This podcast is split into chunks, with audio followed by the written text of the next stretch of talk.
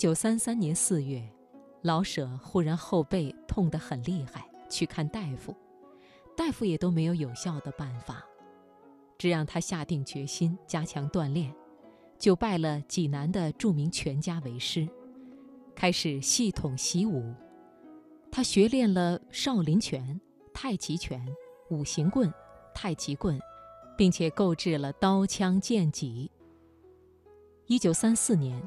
老舍迁居青岛，在黄线路租了一套房子。房前宽敞的院子成了他的练拳场地。通往客厅的小前厅里有一副架子，上面十八般兵器一字排开。著名作家臧克家先生初次造访，以为走错了路，闯进了某位武士的家，折回头就走，被老舍先生叫住，才知道没错。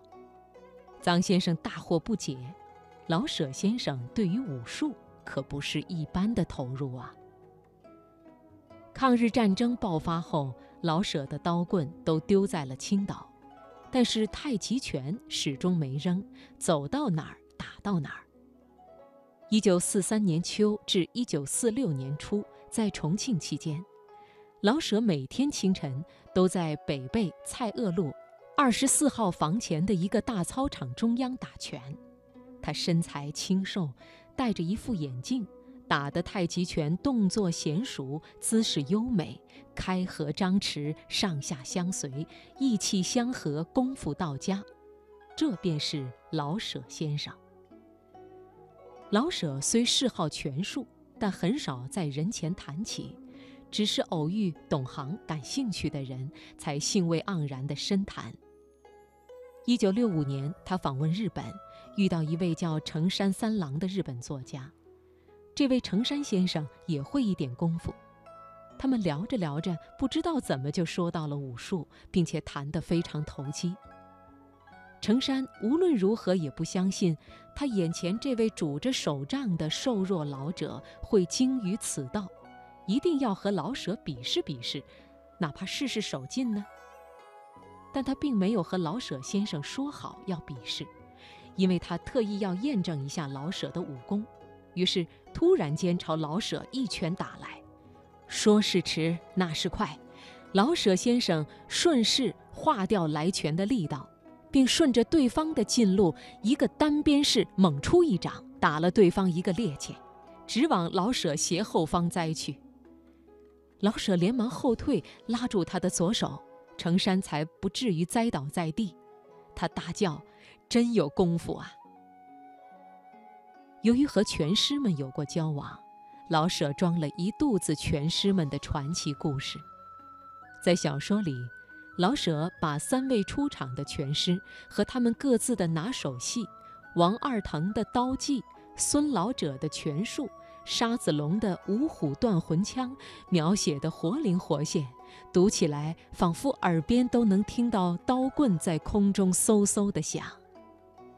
据编撰老舍与济南的周长风介绍，一九九二年十月，他结识了济南无线电六厂的退休工人陈庆云。交谈中得知，陈庆云的外祖父马永奎就是老舍在济南时的武术老师。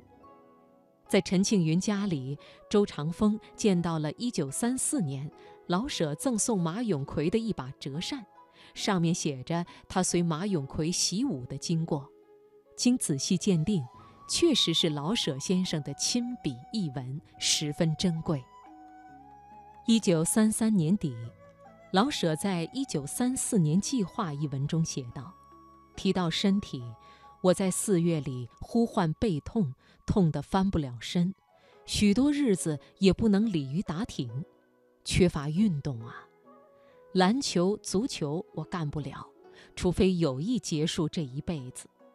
于是想起了练拳，原先我就会不少刀枪剑戟，自然只是摆样子，并不能去厮杀一阵。从五月十四开始又练拳。因为打拳，所以起得很早，起得早就要睡得早。这半年来，精神确实不坏，现在已能一气练下四五趟拳来。老舍不仅会舞剑，而且舞得颇有心得，居然编了一本《舞剑图》。此外，老舍先生还曾经以文学与武术为题做过演讲，他讲得出神入化、淋漓尽致，若有其人，若有其事，把大家都吸引住了。他说：“不能重文轻武，重文你一定忽略武术，只懂得一套文学理论，手无缚鸡之力，那就什么事也做不成了。练武术的目的，一是强壮健身。”二是自卫杀敌，练好武术，不要去打好人，要去打坏人。你不打坏人，坏人要打你，你也别等着挨打。